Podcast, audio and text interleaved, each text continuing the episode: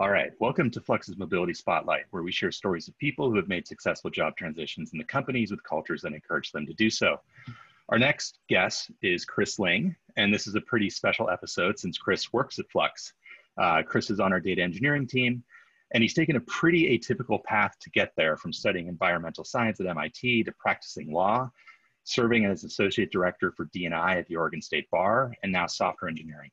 So it's a super interesting path, and I know it's something Chris, you talk a lot about and mentor others on, particularly just the path into software engineering. So I'm really excited to dig into this with you and for you to share some perspective. Uh, so maybe to get started, let's just let's talk about your current role at, at Flux and kind of the type of engineering you're doing, and let's start there. Yeah, um, and I'll, I'll just start by saying thank you for giving me the opportunity to share my story a little bit.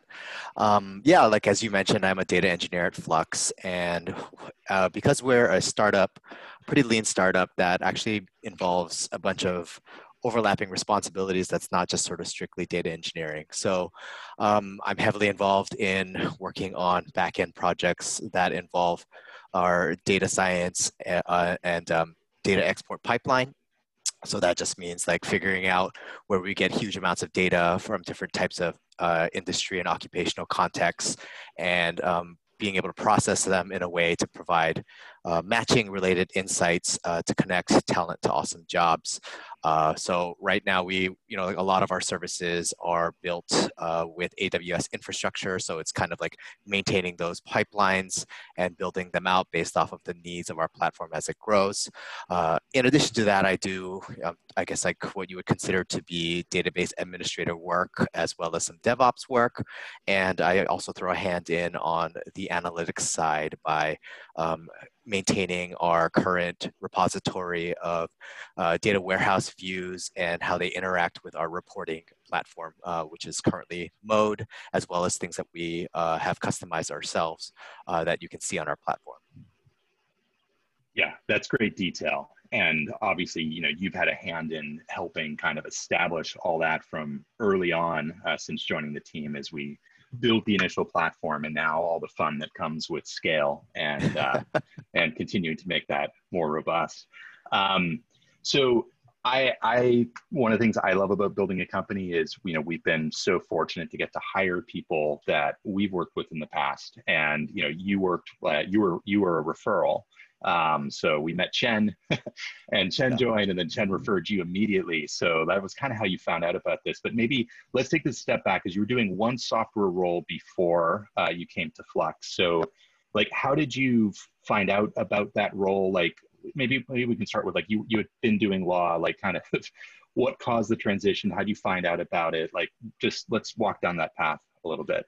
Yeah, and uh, and I'm gonna drop our name a little bit. It, it was a conflux of different uh, different variables that came into play.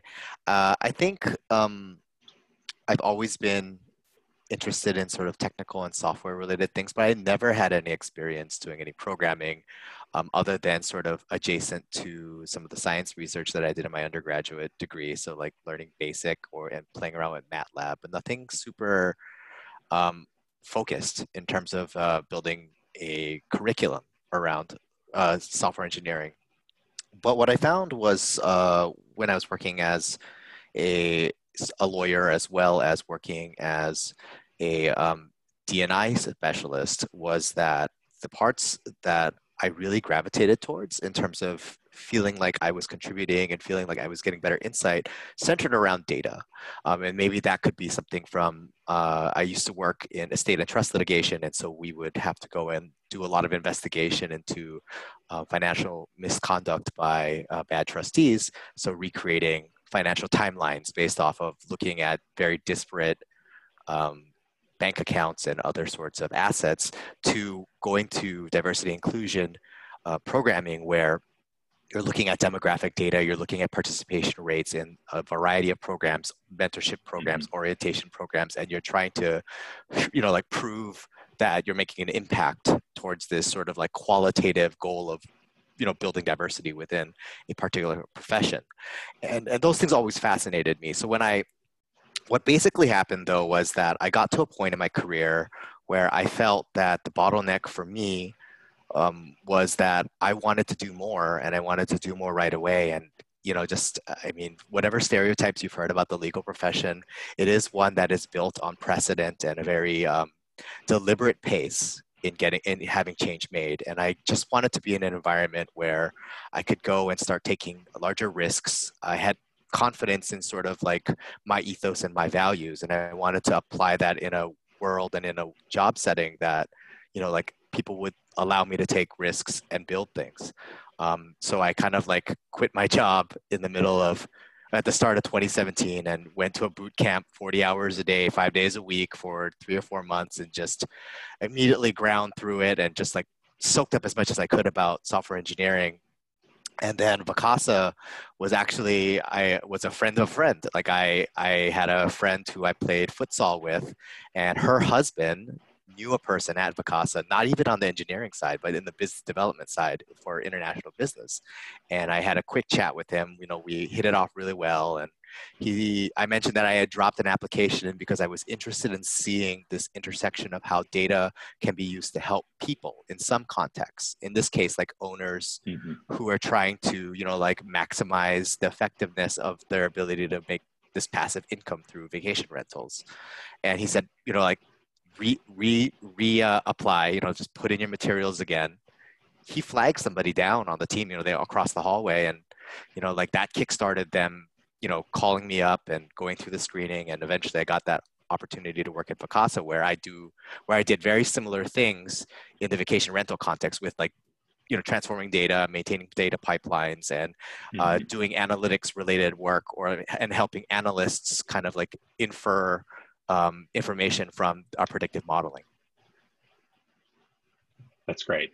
Um, and I, I, obviously, you know, I think particularly with engineering, boot camps are are a great way, I think, for a lot of people to get into that profession if it's, you know, kind of what you didn't necessarily study in school or or you know, kind of whatever would be required um, formally. So you know, I, I, think some of the skills you gain through a process like that are more obvious. Like as you went through that transition, even having gone to boot camp, kind of what were the when you stepped into kind of like a production role, um, what did you find like were the biggest skill or experience gaps you needed to close, just making that leap from not having been an engineer to being an engineer? Yeah, and I think this is something that um, many people who in the past were afraid of taking, you know, getting a CS degree, or many people who are afraid to make the leap into software engineering wrestle with because they don't have any knowledge of this space is um, contextualizing why you're you know why you're coding a thing. You know like i think like it's very similar to how we used to learn math. Um, you know in the past it was a lot of rote memorization and you know like we all joke about oh i don't use algebra in my real life or you know i don't use calculus in my real life but i think that's a failure on the side of being able to we weren't taught to contextualize things very well. Mm-hmm. And I mm-hmm. think the biggest gap that I had was like, oh yeah, I could code a thing that could return, you know, like an integer versus a float and it, you know, perform some sort of, you know, math calculations. But it was the why. Um, and then yeah. relating back to like, um, you know, my prior industries, which was very like stakeholder focused, very service oriented. We always, so we would always ask ourselves the question of why. So being able to think about software and say that oh it's it is a very similar exercise of thinking about the why are we connecting all these pieces? Why are we writing code in this way? Like what does it what does an api actually mean? It's a it's a contract by which we're it's a common communication or common type of language that we're agreeing to so that we can help facilitate some sort of data transaction. You know like like once i started yeah. thinking about things like that like that was like a huge barrier that i was able to le- like leap across. Yeah that's great. I, I imagine, um, I think just with your interest of data, and I mean, I even just thinking back to your your interview, which is probably one of my all time favorites. Well, um, was was just your ability to kind of follow that chain of whys through like a very open exercise, right? Like I have all this information. What are the patterns I'm starting to see? What are the questions I can start asking, and kind of following that chain. Um, which you know, I think for anybody designing or building product or, or, just working kind of around those those kind of occupational lenses um, that ability to kind of go through that exercise is so key in um, you know building the right thing and and approaching it the right way tell me um so just from your background, I mean, so you were you were you were practicing law. You moved into kind of more of um, this this kind of um, advisory kind of role uh, with the state bar around DNI. What what skills from those experiences have really served you well and kind of helped with that transition into engineering beyond like the data piece? Yeah, I think the biggest part is um, like listening, listening and really like when we when I say stakeholder management, I don't really mean it in terms of like widgets or abstractions or like a B2B customer sort of way, but it's pulling back and what's the humanizing element of why we're doing things. You know, and um, I think you can see like even when I write tickets, it's not sort of the typical way that an engineer would write tickets. Like I always like to write. It, it's it's also a, a, a, tip that I picked up from a former colleague of mine where I, I say, you know, what's the ask and then I go to what's the engineering thing, and I try to construct that user story, even if it wasn't provided to me initially, because I think context matters. Um, I was in so many environments where you would have, you know, like all these distinct groups of stakeholders who had all these different sets of priorities in the diversity space. Um, and you had to kind of really listen to everybody and try to figure out like where are there commonalities? Where is there miscommunication? And where are the things that you have to compromise about? And in the legal and in the legal setting when i was working as an attorney in the litigation space you know it wasn't always just the client tells you what to do and you do it but you infer from your relationship with the client what is the client actually asking for? And being able to mm-hmm. present back to the client and say hey you said a and that's like you're really fixated on like this is a goal and it's a priority. But have you thought about b? You know like you've been saying oh, you've been dancing around these other issues and i think that these are also important to take into consideration. Yeah. Yeah that makes that makes a ton of sense. Um, just kind of stepping back and let's let's take a lens of just around kind of hiring and advice for now people wanting to make the move. Like i think the law jump to uh, to to software engineering is is a very unique one.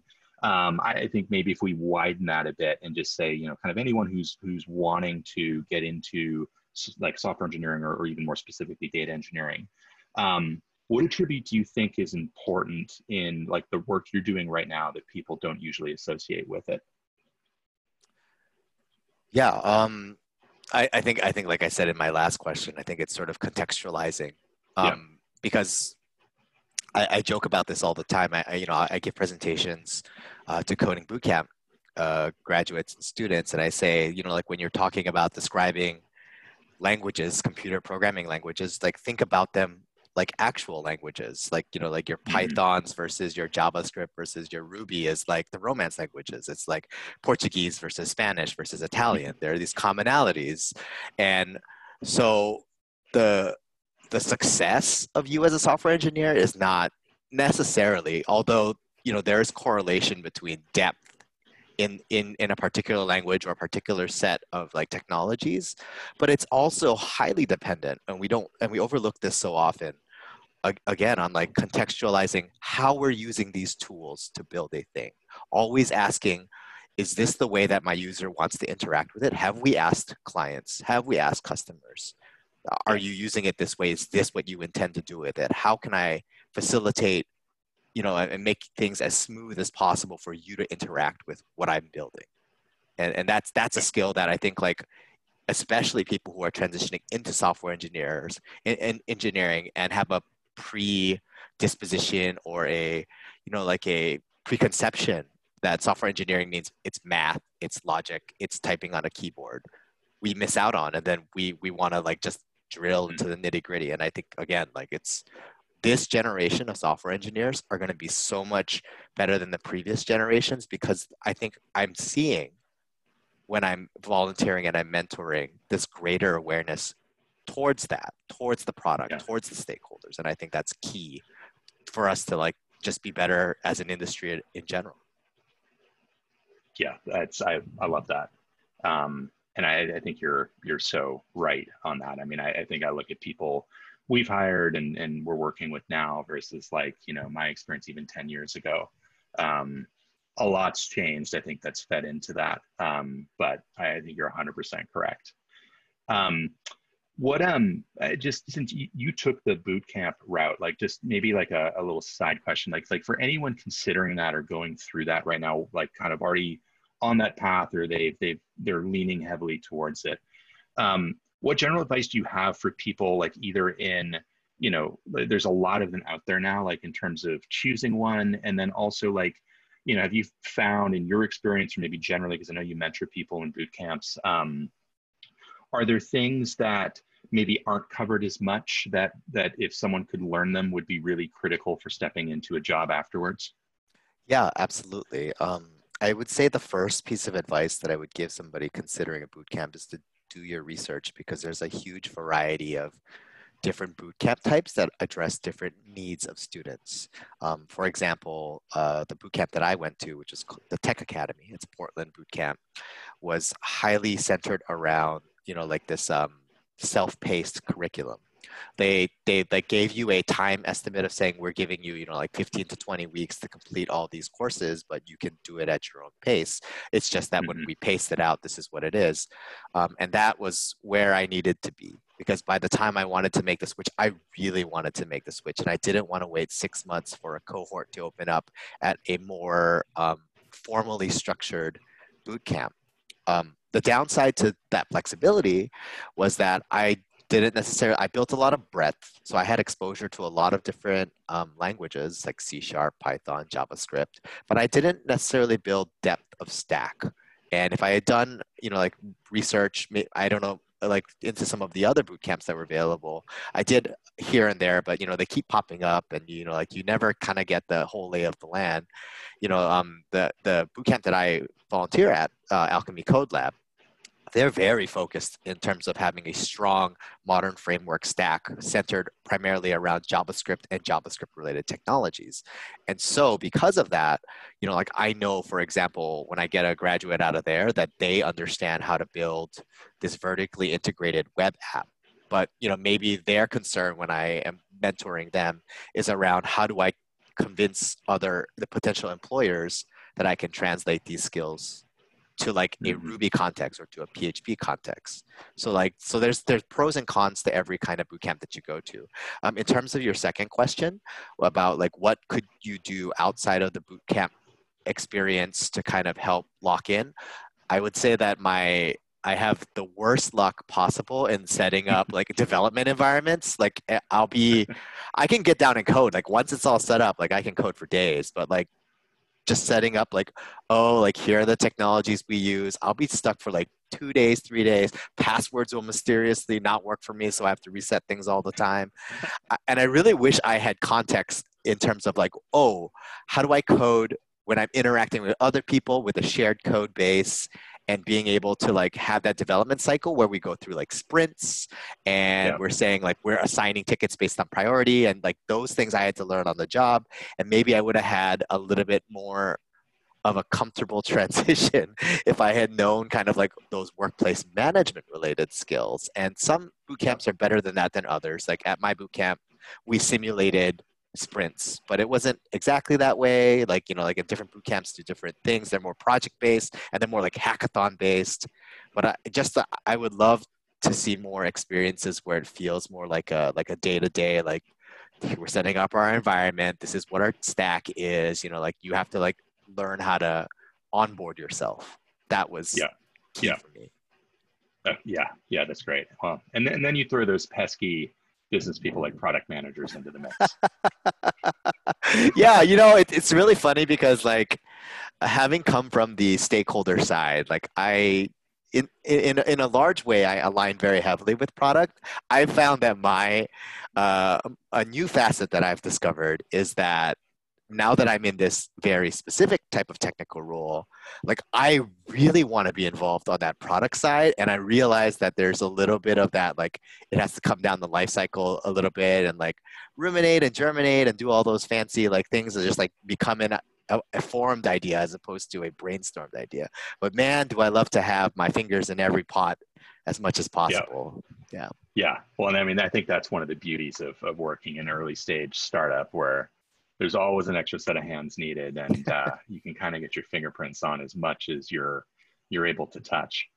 Um, what um so i mean you've helped hire people here um you know in, in other roles. Like if you're let's strip out like the tech skills and kind of the obvious stuff. Like if, if you were hiring somebody for your role right now in in a in a data focused engineering capacity or is there anything else you look for beyond like the obvious things? Like what what usually stands out in a candidate? Or you know you do a lot of, of coaching as well. Like what yeah. what um what do you look for? What stands out?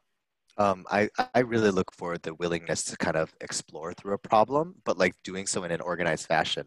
I think there's, I don't know why it's this bimodal distribution, but like I feel like people feel that they either have to like come to a task immediately or they want to be in that sort of academic environment where you're just kind of like coming up with the best solution. And really what it means to me, and I, I think maybe I, I gravitate towards this because of my lawyer background, because you're making a lot of educated research based decisions, but you're also kind of like speculating a little bit. So you have to kind of mm-hmm. balance that. Like if a client comes to you and says, Hey, I've got this legal issue, like you can say, like, you know, like based on my prior cases, this is what I would anticipate, but let me let's put a pin in it. Let's research it and come back. Like we have to, you have to make sort of those deliberate decision points where you're like, we're going to spend X amount of time on this. You know, like we're going to do that, and then we're going to like formulate a plan. And what I look for in candidates is that thoughtfulness of being able to say like, I'm not going to have to jump in right away to a solution. Like, let me think about what the problem space is. Let me, let me contextualize. And if they can do that, um, and then communications also, especially nowadays when we're it's kind of in this remote new world of like remote mm-hmm. technology and remote work, um, you know, brought on by sort of our global circumstances, but also i think that's the trend with technology um, communication is highly important i think um, you know like Wei our cto always talks about over communication and how that's a good thing in this context and i do yeah. prefer over communication because then i know we're communicating. And then it's just a matter of filtering out the right information for a given yeah. context. So yeah I, I, I guess i would say like organization communication. I don't worry so much about you know like the technical skills as long as they show sort of like a general aptitude with understanding how to build building blocks. Because like i said it's i really do view uh, programming languages like actual languages. Like you will build fluency on the job. Like you people learn languages all the time like i have faith in people's ability to do that yeah yeah yeah agreed um, and I'm curious, just like a like a bit of a, a, a, curve, like a just a detour for for a minute or so. Mm-hmm. Um, you've got a fantastic background in just diversity and inclusion work, and obviously, like you've done it as a job. You've got big hands in it here with us, both in terms of just I think as we continue to shape our mission and the type of company we want to create, and obviously how that transfers down into a product that's all about connecting people to opportunity. Yeah. Um, how is your background like i mean just just having such a uh, a focused intentioned role within dni um how have you taken like like how have you taken pieces of that and like are there pieces of that that influence even just how you approach your your daily work as as an engineer or how you think about product like what what things have you pulled out of that that you you apply yeah and, and this is the reason why I always joke to Chen about this, about like how she kind of was like, "Oh, my company's hiring," and provided no context as to what the company was. and so when I finally started doing my due diligence, I was like, "Oh my god! Like this is the intersection of all the things that I've done in the past, all the career development I've done in the past, all the weird meandering I've done in the past, all the, you know, like like empathetic, focused attention that I place on." building relationships with underrepresented people like that's all here and maybe you know like initially when we had the discussion it wasn't so overt in talking about dei but we were talking equitable concepts um, and so the way that i think it informs is that i really do try to put myself in the shoes as much as i can of other people or to the extent that i know i can like i really want to mm-hmm. involve those people in the decision making processes um, just because like look i i mean i guess i have a great story you know like when uh, from an external perspective about what my transition is but i'll be honest like i have a lot of privilege in terms of where my education was able to take me and the flexibility that i was able to do to have in like making this uh, transition was you know, like highly informed and highly benefited by the fact that I had the opportunity to go to a great school, had the opportunity of a Mm-hmm. supportive, you know, community and network, um, you know, and the opportunity to work in, like I said, like a customer service, you know, like service oriented environment. And so I always want to ask the question of like, who am I impacting?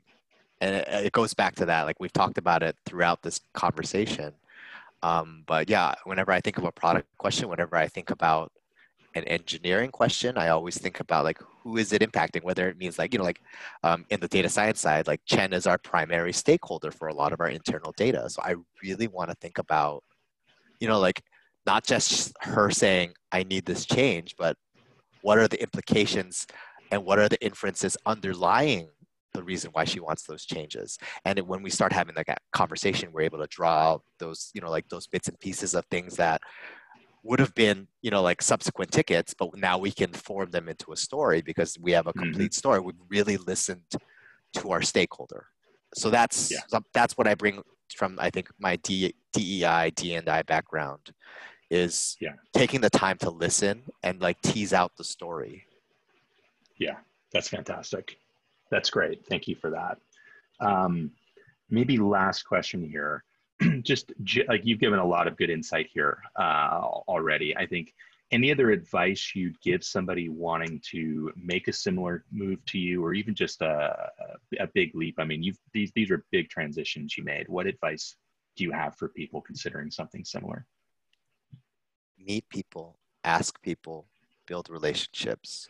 I was very, I mean, I, I learned that the hard way uh, when I was a law student. I thought I could just get around with my grades and my credentials, you know, like, you know, or in your early 20s, you think everything's a meritocracy in this very particularized way. And it turns out that relationships matter and networking matters. And, you know, like getting, putting your face out there and building genuine relationships and not just like very mercenary type relationships.